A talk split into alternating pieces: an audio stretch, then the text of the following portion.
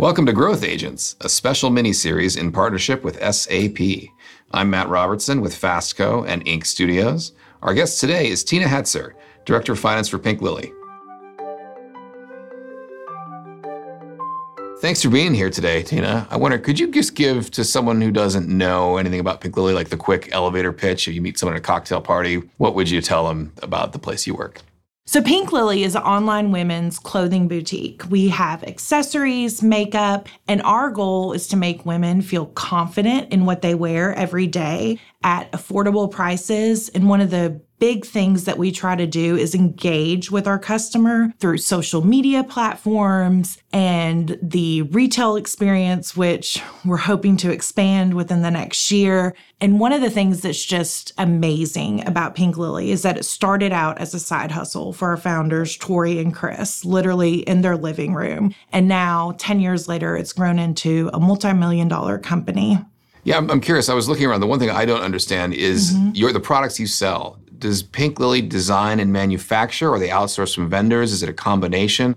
So, our products are designed by Pink Lily's merchandising team, but we use outside vendors to actually make the product. So, we have some fabrics that are custom, some designs that are custom to Pink Lily, but we don't produce those items in house. So, our merchandising team will work with our outside inventory vendors on cuts, styles. Basically, those samples are going back and forth. We have both domestic and international inventory vendors. So that team is going to LA several times throughout a year so they can feel the product, see the product, and work with those vendors to get it exactly how we want it.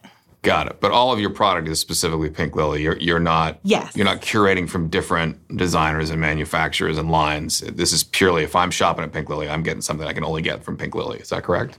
Yes, all of our product is Pink Lily product. Could you give us a little context about where we are? This we're at the headquarters here, and kind of how your operations work on a kind of a global scale. I'd love to get kind of under the hood of the, yeah. the infrastructure of how this company works. We are headquartered and based in Bowling Green, Kentucky, which is where our founders are from. That is where our corporate offices are, photo shoot studio, and then also our fulfillment center as well. The only locations that we have outside of Bowling Green are some of our remote employees that are on the SG&A side, such as like director of growth marketing, customer service, and that sort of thing. And all the designs are created here as well? Yes, all of our designs are created here in Bowling Green by our merchandising buying team. What drew you into this type of work? I really always thought I would be an elementary school teacher because I love kids, I love summer vacation. But when I was in college, I took my first accounting class and I just I loved it even more than apparently summer vacations. I've always loved math and it just makes sense. Accounting like there is one answer, and that's where you're going to get whenever you're doing anything in this line because GAAP tells you that you can have one answer, IRS tells you you can have one answer. So it's just getting there. I actually began my career in public accounting, which I think is great for people that have an accounting degree. It exposes you to a lot of industries and really shows you the heart of the financials. But I also know that most people that start in public accounting, they make that decision hey, I don't want to work that many hours. I'm going to go into private accounting. I don't want to travel as much. And that's ultimately where I got in my career. And so I decided to go into the private sector. So, how did you end up getting involved with Pink Lily? Could you give us a little bit of context for yeah, how you landed here? I actually grew up in Bowling Green. I went to college at Western Kentucky University and was here most of my life. I had twins about 11 years ago, and right before they were born, my husband and I decided to move away. And we were gone for about seven and a half years and made the decision we want to get back to Bowling Green. And at the time, I was working a remote position, so I could easily get back to Bowling Green. But my husband found this position and it was just perfect. I think there's a lot to be said for a founder run company as opposed to working for a big corporation, there's a lot more red tape. It's harder to make change, it's harder to drive process improvement. And so this just looked like the perfect opportunity. So I interviewed. I loved it here. We actually hadn't even put our house for sale, hadn't bought a house. I moved down here before my family did. stayed with a best friend for a month and uh, just have enjoyed it every minute since. And how long ago was that? That was a little over four years ago. What would you say? Could you share some of the biggest challenges and complexities that you face as a director of finance for a company like this?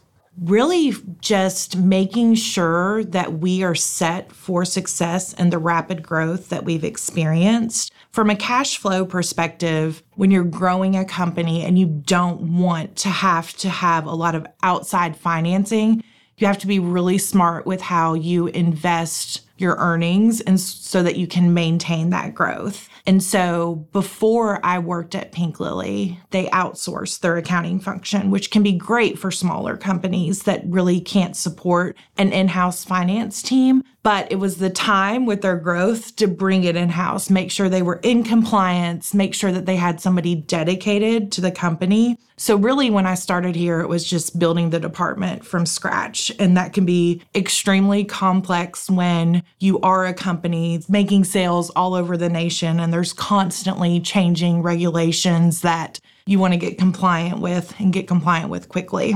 And are there any successes that you've been able to achieve and, and sort of share in?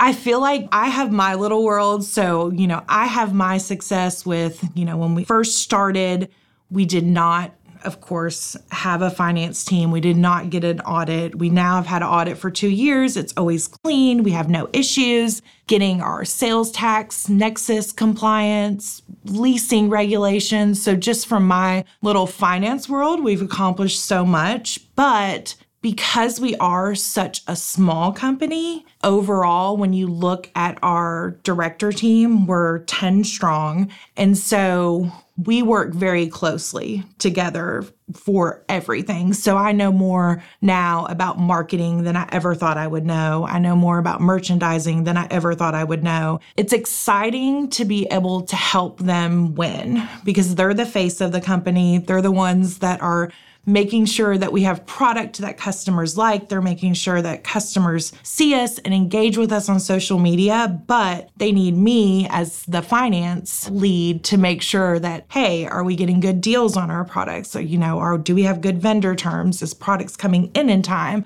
it's fun to be able to share that success with them because I always say I think I have probably the boringest job here because I'm not touching product but you know i get to be there when they're touching it and and help their vision come to life. I'd love to hear is there anything you could share as, as somebody who works in finance that might surprise people from kind of from your perspective I feel like a lot of finance minded people, they like to have control. Like they have, like to have control of the finances. They like to have control of just whatever situation they're in. And thinking about working for a company that is ran by founders, I think that that could put off a finance person because the initial thought is, hey, that founder wants things their way. And that's one of the great things about Pink Lily and about Tori and Chris. They identified that their company was growing way too quickly and that they needed to build a team. And that's what they did. They don't have finance experience, accounting experience. They don't have customer service experience. So bringing in leaders in all those different areas to help them grow the company has been something that I've found really surprising and reassuring. And they trust us to do our job. Like they respect our opinion. And I think that's why we've been able to be so successful anything a bit more about from your perspective that people wouldn't expect that you get to do or, or, that goes into your job I think when people think of accountants, they think of tax returns, they think of audits, and they think of numbers, and it just sounds really boring. And I believe my job is anything but boring. Like, I get to look at the product with people, like, I get to brainstorm marketing ideas. I get to talk about how we're going to make collaborations work. So, yeah, so not something that people think of when they think of finance. They don't think of clothing, beauty, accessories, and just getting to have that hands on experience with the merchandising and marketing team to make Pink Lily's vision come to life. What's it like to help lead a company that's doing something so innovative and ideally, I think, probably sees itself as pushing certain boundaries in this industry? Pink Lily is a very fast paced company. When we think about the industry, I mean, obviously, clothing everyone has to have clothing. But when you think about how we market to women online, they don't have that in store experience. And we have to make them feel comfortable in purchasing clothing because everyone knows it's hard for a woman to buy a shirt and know that it's going to fit. So we do fit videos. We make sure that we try to connect with the customer so they feel like they know us and they want to shop at Pink Lily. How would you view your role as a growth agent for this company? When I came in, we were still so small. There were no processes in place, there was no accounting function in place, policies, procedures. And they were reaching the point where that was going to start being detrimental to their growth. And that's why they brought me in as the director of finance so that I could help lead those changes in policies and process improvements and cash management you know, when we started, our financial package was a balance sheet and a profit and loss statement. And there's no way that you can run a company and know how your company is doing just looking at two financial statements. So being able to assist them and help them understand different KPIs and metrics to make sure, hey, how are we growing? How's our average order value doing? How many new customers, returning customers do we have? So that we could really understand what we were doing good and what we weren't doing good and how we needed to change that. What would you say that the type or rate of growth would be essential to this company's success? And obviously, it's experiencing that, or we wouldn't be here. yeah. You know, I don't necessarily have any, you know, 25% growth is our goal or, you know, to talk specific numbers, but we really look at growth on not only a daily basis, but sometimes weekly basis, collection basis. So it's really looking at all those different metrics and having setting yourself goals, you know, with each sale, with each collection, with each season, and then seeing if you exceed those goals. And if you don't, then regrouping and seeing how you can reach those goals with the next season how do you balance keeping a lid on certain costs as director of finance? How do you weigh that against needing to fund certain growth strategies and do some spending? Yeah, so we've implemented a cash flow forecast. Before I came to Pink Lily, it was kind of just spend the money if you had the money. We weren't really looking at, hey, how much are we spending this season? What's our goal to sell? Will we be able to buy this inventory? Because the thing about clothing and beauty is you're purchasing that inventory potentially two to three months before you're selling it. So you have to be really smart from a cash flow perspective. And then also inventory management perspective. Like, are you selling through the inventory. Like some things might seem real popular. Your sales might be really high, but maybe you purchased too much inventory. So finding that balance and understanding what you need to do to be successful. Could you speak to some of the the biggest challenges to your growth? Making sure that we are spending our money efficiently and effectively in order to meet the need. And so, one of the things that my team did, like, hey, who are our biggest vendors? Who are we working with the most on the merchandising side?